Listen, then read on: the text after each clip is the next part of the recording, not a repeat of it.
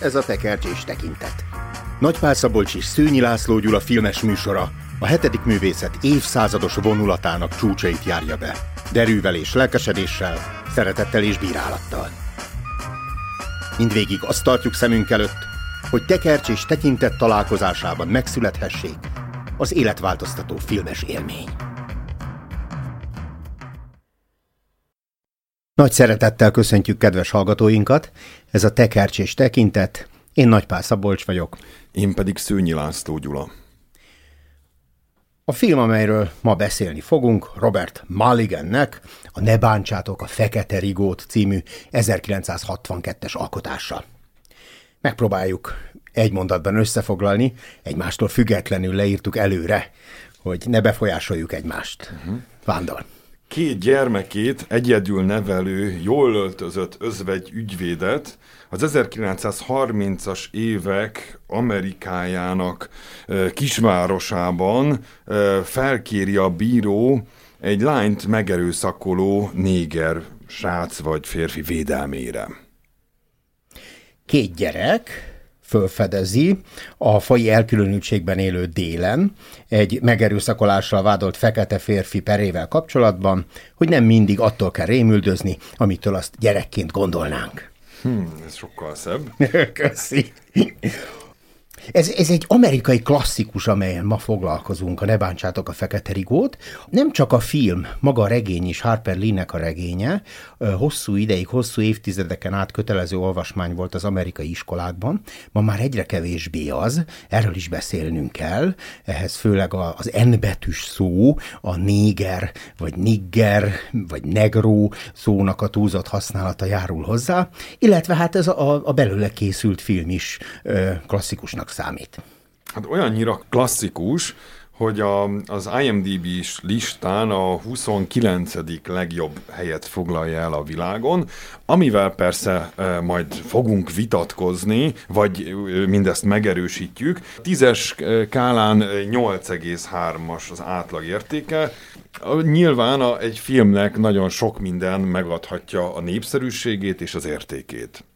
Alapvetően két hangulatot fog meg a film. Az egyik az a, egy felnövési regény, felnövési történet, mégpedig ilyen gótikus keretbe ágyazva, ami alatt azt értem, hogy ilyen rémüldözős, ijedezős hangulata van sokszor, gyerekek szempontjából látjuk a történetet, illetve hát két szempontból, mert aki írja a regényt, az egy 40 éves hölgy, aki visszatekint arra, hogy hat évesen ő szerinte hogyan látta a világot. És ez a két szempont azért igazából kombinálódik, tehát egyszerre látjuk egy hat éves gyerek szemével, meg egy 40 éves írónő szemével a világot. És ez a, ez a fele a filmnek, ez egy ilyen gyerektörténet, gyerekek kezébe is adható, bár van, aki szerint túlságosan sok az erőszak a filmben ahhoz, hogy gyerekek kezébe adjuk. Olyan szempontból érdekes a regény és a filmnek az eleje, hogy látjuk, ahogy a, a a narrátor kislány egy fiúk között nevelődik, vagy nő föl, és hogy milyen fiús játékokban vesz részt, és milyen normáknak szeretne megfelelni ezek a kiabátrabb típusú játékok, Például, amikor egy gumiabroncsba rakják be a kislányt, illetve ő mászik be, és akkor gurul lefelé, bevallom őszintén, nekem is volt hasonló élményem fiatalkoromban, és ez egy nagyon veszélyes játék. És van egy másik emlékem is, ami itt is előkerül, amikor bemásznak este az ellenséges házhoz, és aztán hazafelé menekülnek, ez azért tegyük hozzá, hogy egészen más Amerikában, a korabeli Amerikában bemásznia egy, egy szomszédos házba, úgyhogy ott nem számítanak ránk, mert hogy ott könnyen eldördül egy lövés, és ez egy hmm. gyerek életébe is kerülhet. El is dördül egy lövés a, a filmben. Egyébként nekem is a gyerekkoromban volt titkos ház. Igazolványt is gyártottunk, hogy mi vagyunk a titkos házat kinyomozó bandának a tagjai. Bemenni sosem mertünk, de különböző elméleteket gyártottunk gyártottunk, hogy mi zajolhatik e, e titkos házban.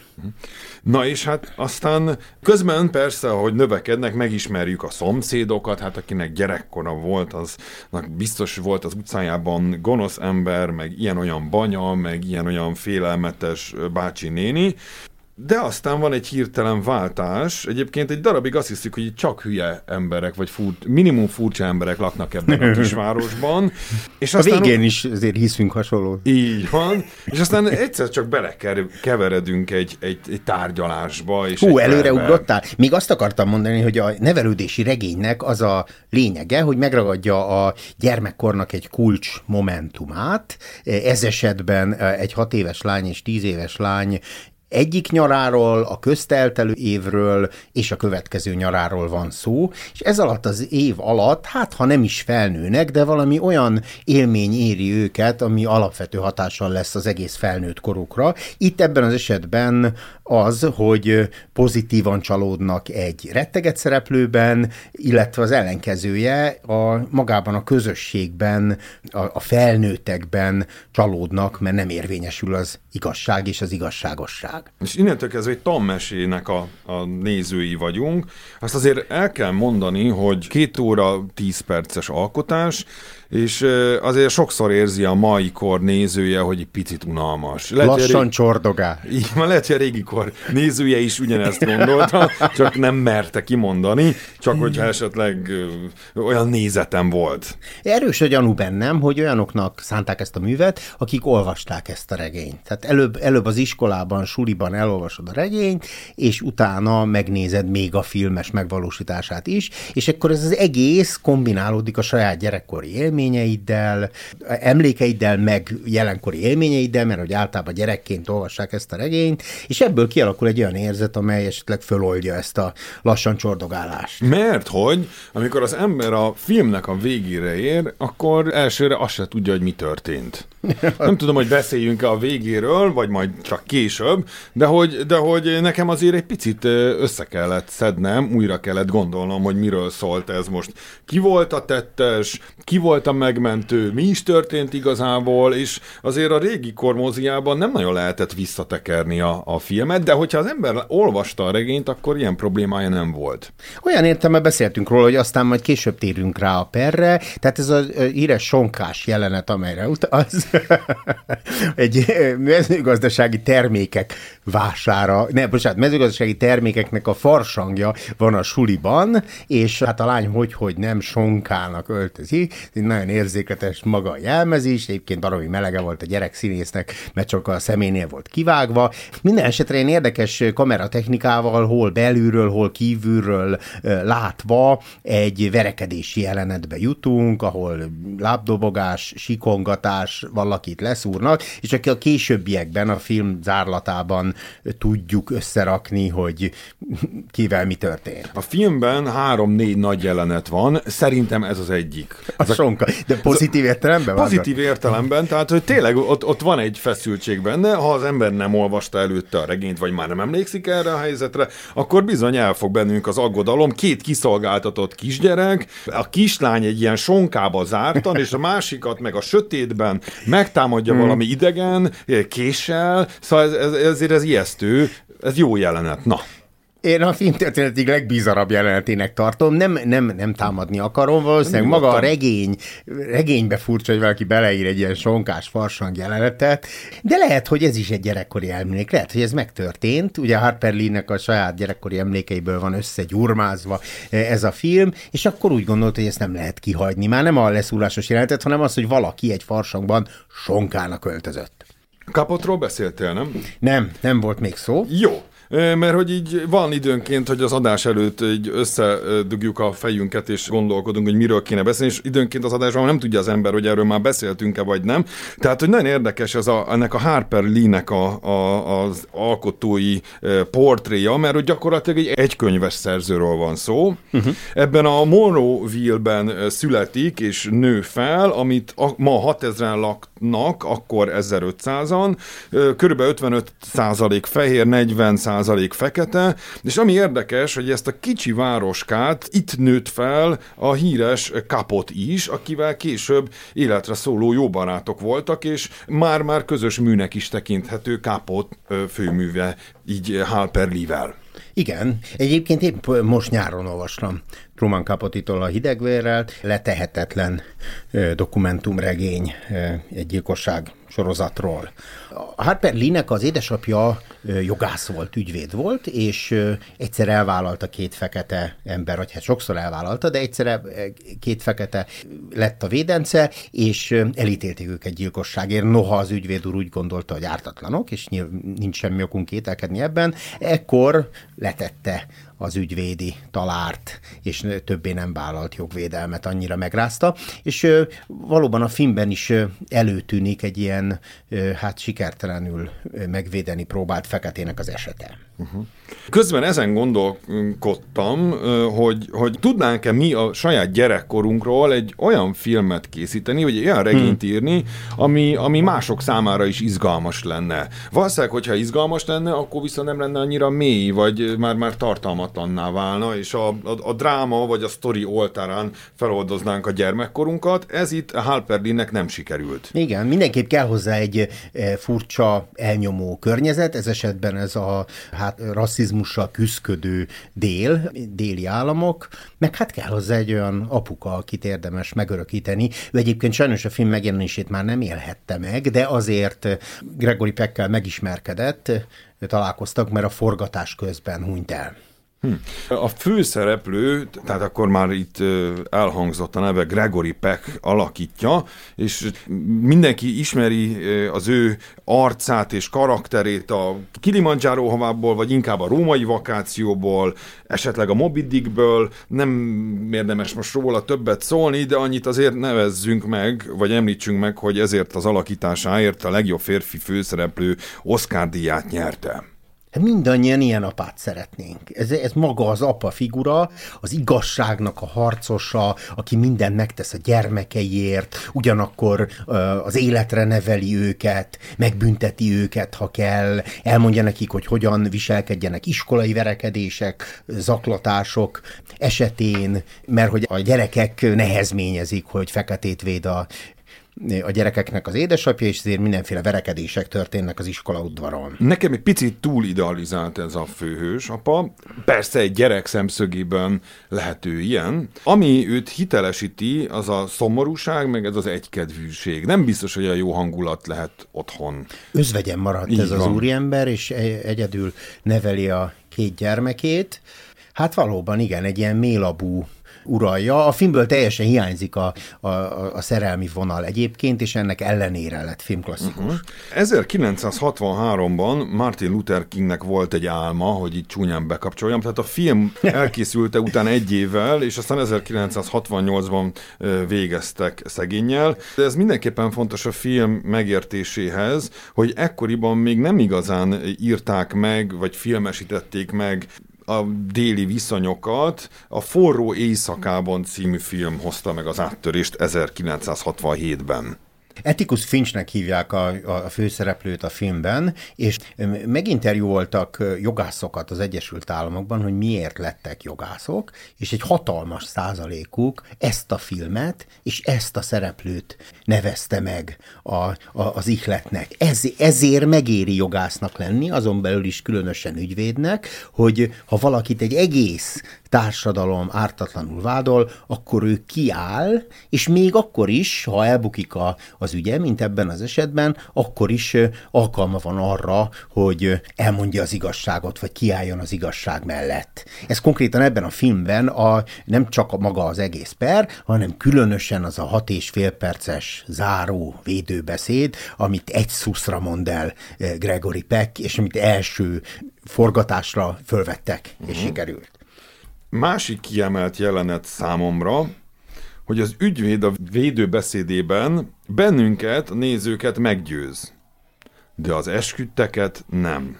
Csupa fehér esküdtül ott, akik mind tagjai a helyi közösségnek. Viszont sokan kritikaként említik meg, hogy hogyan fogadják mindezt a négerek, de lehet, hogy pont ez az, ami, ami igazán kifejezi ezt a helyzetet, hogy nem egy ilyen túl dramatizált néger lázadásnak vagyunk a tanúi, hanem egy csendes belötörődésnek, ami, tehát ez már a, az önmagunkkal szembeni, már a becsületünk elvesztését is kifejezi. Ez, ez így talán meggyőző számunkra. Röviden annyi a pernek a tárgya, hogy egy fehér nő megvádolja a fekete férfit, hogy megerőszakolta őt, és hát a nőt meg is verték, bár orvos nem vizsgálta meg a megerőszakolási részleteket, valószínűleg egyébként nem erőszakolták meg, de súlyosan megverték, és aztán a perben lassan kiderül, hogy ez inkább az saját édesapja volt, aki alkoholizál és rendszeresen veri a lányát, aki iszonyatosan megverte, és aki rávette, hogy hamisan tanúskodjék a, a bíróságon. Érdekes jelent és finom jelent egyébként, hogy amikor e, megesküszik a Bibliára Majella, a hölgy, akkor nem rakja rá a kezét a könyvre, hanem így fölötte néhány centivel nyugtatja a kezét, sőt nem is mondja, hogy esküszöm, hanem csak bólint, ő tudja, hogy hamisan fog esküdni. Egyébként még az is lehet, hogy az apa nem pusztán veri a lányát. Aha, igen. Viszont azt hozzá kéne tenni, hogy ami, ami hiba, vagy itt említettem a beletörődést, hogy több kritikus is azért észrevételezi, hogy, hogy a, a négerek túlzottan passzív alakjai a filmnek minden esetben, amikor például ugye mondtam, amikor elítélik a, a szegény vádlottat, vagy amikor meghal a, vádlott, semmi extra reakció nincs, vagy amikor az ő házuknál a főgonosz leköpi az ügyvédet, akkor sem csinálnak semmit, tehát mintha ezek a négerek biodíszletek lennének. Igen, Nehéz eldönteni, nem éltünk a 30-as években délen, lehet, hogy valóban ekkora félelem, hogy bármit tesznek, megtorlásként abból csak valami rossz sülhet ki. Valóban a filmet, meg hát a regényt ezzel szokták támadni, hogy túl sok ilyen sztereotípiát alkalmaz, tehát például a fekete megerőszakoló képét előveszi, meg hogy a, a, a feketék nem tudják, talán nem is akarják megvédeni magukat, hanem egy derék, fehér, liberális férfira van szükség, aki kiáll mellettük és, és megvédi őket, vagy legalábbis kísérletet tesz a megvédésükre. Illetve hát nem csak passzívak ezek a feketék, hanem kicsit olyan egydimenziós dimenziósak is. Még talán Tom Robinson is olyan, olyan, olyan egy Egyszer van csinálnak testre. valamit, amik, és az a film harmadik legszebb jelenete, amikor együtt felállnak az ügyvéd, távozó ügyvéd tiszteletére. Gyakorlatilag ennyi történik a részükről. Álljon föl, kisasszony, az édesapja távozik. Ma Gregory Peck azt mondta, hogy ezért kapta az Oscar díját, ezért a felemelő jelenetért. Ez tényleg egy ilyen ünnepélyes megtisztulási pillanat. Uh-huh. De hát azért vannak kérdések még a filmmel kapcsolatosan, például, hogy mennyire reális, hogy mai korban azért látunk kislányokat, akiknek nagy hatása van, vagy nagy híre, de hogy abban az időben egy kislány megállít és visszafordít egy lincselni készülő tömeget. igen, igen. Van feminista olvasata is egyébként a regénynek, van, aki feminista alapregénynek tartják. Egy, egy kivételes lány, ugye hát uh-huh. Harper Lee az életben, aki nagyra hivatott, regényíróságra hivatott, ő a, a nővévállás előszobájában van, tehát még tínédzserkornak a leges legelején, és ő tudatában kezd lenni a hatóerejének, például egy lincselő tömeg megállításában. Valóban az kicsi már a fantáziák birodalma, illetve De lehet, az hogy pont az igaz. Igen, vagy, vagy a gyerek szempontból igaz. Tehát, hogy itt nem, nem tudjuk, hogy, mert az elején utaltam rá, hogy keveredik a 40 éves nő meg a 6 éves kislány nézőpontja, nem valószínű, hogy egy ilyen rögtönzött beszéddel egy 6 éves kislány meg tud állítani egy tömeget, akik éppen a raboskodó feketét akarják eltenni lábalól, és ha már ott van, akkor az ügyvéd urat is. De ok, föltehetek egy másik kérdést? A lánynak az apja, ez a Bob Evil, miért megy el Tom Robinson házához, azután, hogy az meghalt, tehát közvetlenül azután, és ott történik az, hogy szembe köpi Attikuszt. Hát szerintem ezért megy oda, hogy leköpesse. De hát, és a, nem, de hát nem, akkor már túl a bíróság ítéleten, uh-huh. megnyerte, stb. stb. Jó, de hát kérdezik. hátra van még a néger barát ügyvéd úrnak a hát ha nem is kipurcantása, de a Jó, kiközösítése, és szerintem provokálja. Tehát nem, persze azért nem csak, hogy leköphesse, hát a leköpést egy verekedésnek kell követnie, és a verekedés közben lehet, hogy majd előkerül a kiskés, uh-huh. és akkor az ügyvéd urat el lehet tenni lábbal. Uh-huh. Mert ez még egy elrendezetlen ügy, ugyanis az ügyvéd úr nyilvánosan megalázta őt a tárgyaláson. Ez igaz azt sugalta, bár nem mondta ki, hogy ő megerőszakolta a saját lányát, és jól meg is verte, és utána a hamis tanúzásra vette rá, és ráadásul elítélik a feketét. Tehát őt, a, a, a Bob Ewell-t, azt gyakorlatilag kiírja a társadalomból uh-huh. ezzel a váddal. Aha. Jó, még azért támadom ezt a filmet. Tehát ami az én egyik problémám, hogy ez a két rész, az a Tom Sawyer-es első rész, és a második, ez a tárgyalótermi rész, az eléggé szervetlenül illeszkedik. Abszolút így van, igen. És ráadásul ez a, azt hiszem, hogy a második legfontosabb tárgyalótermi dráma, tehát olyan, nem is, mintha nem is lenne figyelembe véve, hogy ez igazából egy felnővési történet, tárgyalótermi drámának pedig hát soványka.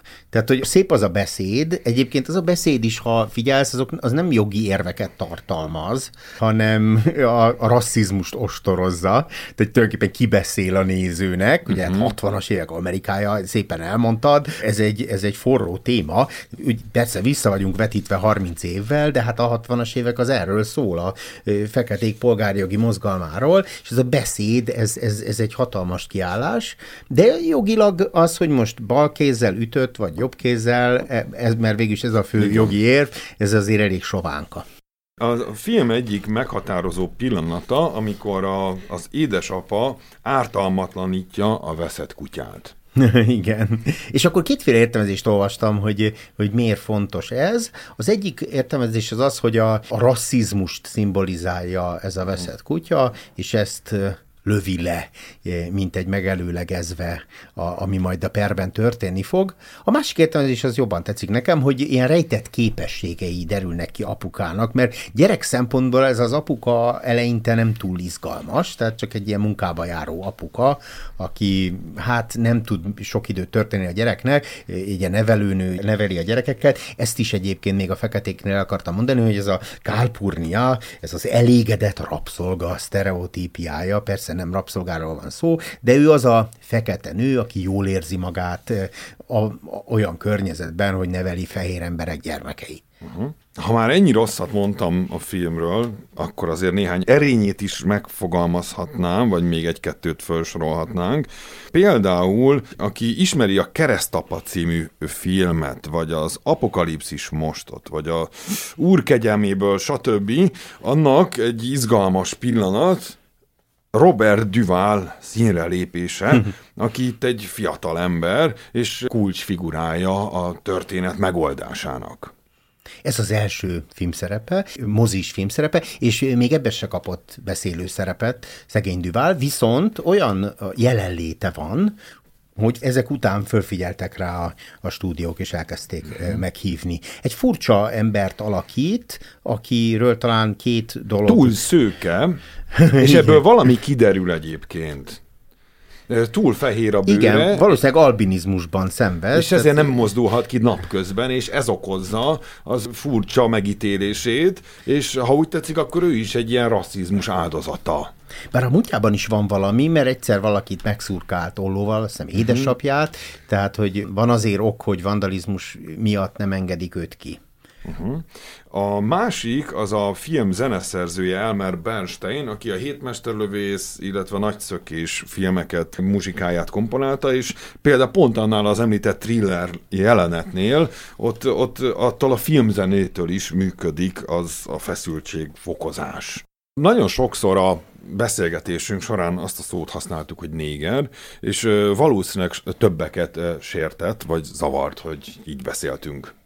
Bár magyarul ez azért más jelent, ugye ez egy latin szó, azt jelenti, hogy fekete, a regényben rengetegszer előfordul, és a filmben is majdnem ötvenszer előfordul, és emiatt bizonyos amerikai iskolákban nem engedélyezik a regény olvasását, mert túl sok benne a néger szó, illetve hát nigger alakban is, ami kifejezetten a, még a sértőbb formája, ami, ami nem, ez hát ez ironikus. Abszurd már, ez abszurd, nem? tehát ez egy nagy rasszizmus ellenes kifakadás ez az egész mű, és erre, hát persze, hogy használjuk a, a nigger szót, mert pont erről szól a regény, hogy néhányan használják, és ez feláborító. Mint az iskolákban nem lehetne Hitlerről tanítani, mert akkor, ha Hitlerről tanítunk, akkor kimondjuk az ő nevét, és a nácizmust, és a jelképeket is, a többi, a többi. Nonsensnek is mondható. A másik a, a MeToo mozgalomhoz való kapcsolódás. Igen, ezt, ezt nem kéne most kifejteni, csak megemlítjük, hogy ugye a MeToo, vagyis hogy velem is történt szexuális tartalmú zaklatás, állnak ki egyre többen nők és férfiak is, korábban, vagy gyerekkorukban. E, ez a film ez azért kapcsolódik ehhez, itt persze inkább negatív értelemben, mert itt arról van szó, hogy egy nő megerőszakolással vádol egy férfit, és ez nem, ez nem történt meg soha ez a megerőszakolás, vagy ha meg is történt, nem a fekete férfi követte el. Uh-huh. És, és elítéli. Tehát, hogy ez a, ez a hamis vád, vagy ez a lincselés, jogi lincselés, e, e, ez, ez erősen megjelenik, amit azért észben kell tartanunk, amikor foglalkozunk a MeToo-val. Én a gyerekszínészekről két mondatot is lehetne szólni. Egyrészt, hogy nagyon-nagyon gyorsan, forgatás szempontjából érdekes, hogy gyorsan kellett a jeleneteket fölvenni, mert attól féltek, hogyha minél többször játszatják el, és veszik föl, és na még egyet, na még egyet, akkor egyre csökken a, az alakításnak a spontaneitása. Zárásként talán a, a, a címet fejtsük fel egy kicsit, ne bántsátok a fekete Szerintem rigort. szörnyű ez a magyar cím. Igen? Ja, mert, mert angolul ugye to kill a mockingbird, tehát megölni egy fekete rigót. Vagy egy sokszavú poszátát. Igen. Hogy a biológiai vitában nem megyünk bele. Mindenesetre ez egy, többször is elhangzik a filmben, regényben, ez a Fekete Rigó, aki az énekével szórakoztat bennünket, és ezért nem kéne elvenni az életét. És akkor ezt lehet egyrészt erre a furcsa, bezárt szobában élő emberre, a szomszédra, aki egyébként megmenti a gyerekek életét a sonkás jelenetben vonatkoztatni, vagy talán lehet a fekete férfira, akit kirángatnak egy hamis váddal, és utána pedig csak segíti a körülötte lévőket, és aztán hát meg is hal a film végére. Uh-huh. Kinek ajánlanánk ezt a filmet? Hát egyrészt jogászoknak, Gregory Peck rajongóknak, a társadalmi egyenlőség harcosainak, és az asszertív kommunikáció híveinek vagy szakértőinek, ugyanis ez egy fontos gondolat, hogy mindenek előtt meg kell tanulnod valamit, és mindjárt jobban kijössz az emberekkel, csak akkor értheted meg őket, ha az ő helyzetükbe képzeled magad, úgy, hogy valósággal bele kell bújnod a másik ember bőrébe. Hmm. A Mockingbird az angolban még egy plusz jelentést is hordoz, mert a mocking az gúnyolódást jelent. Az írónő, Harper Lee, gúnyolja az oktatási rendszert, vagy kritizálja, így is lehet mondani, az igazságszolgáltatási rendszert, a társadalmat. Hatalmas mű, fontos mű a Ne bántsátok a fekete rigót, mind a regény, mind a film. Ugye Robert Mulligan rendezte 1962-ben, ezt elemeztük most. Egy kulcs pillanatában a fekete polgárjogi mozgalomban visszanyúl a 30-as évek Alabamájához, déli államaihoz, ahol még élően jelen van a rasszizmus, és egy pernek a példáján mutatja be, hogy milyen igazságtalanságokat kellett akkoriban a, a feketéknek eltűrnie, és külön csavar, hogy ezt egy gyermekvilág szemszögéből ismerteti, tehát nem csak a fai megkülönböztetés ellenességünk szítódik föl, hanem érzelmesen a gyerekkorunk, a gyerekkorunknak a fontos felnövési pillanatai is elővillanhatnak. Ez volt a tekercsés tekintet, én Nagypál Szabolcs voltam. Én pedig Szőnyi László Gyula.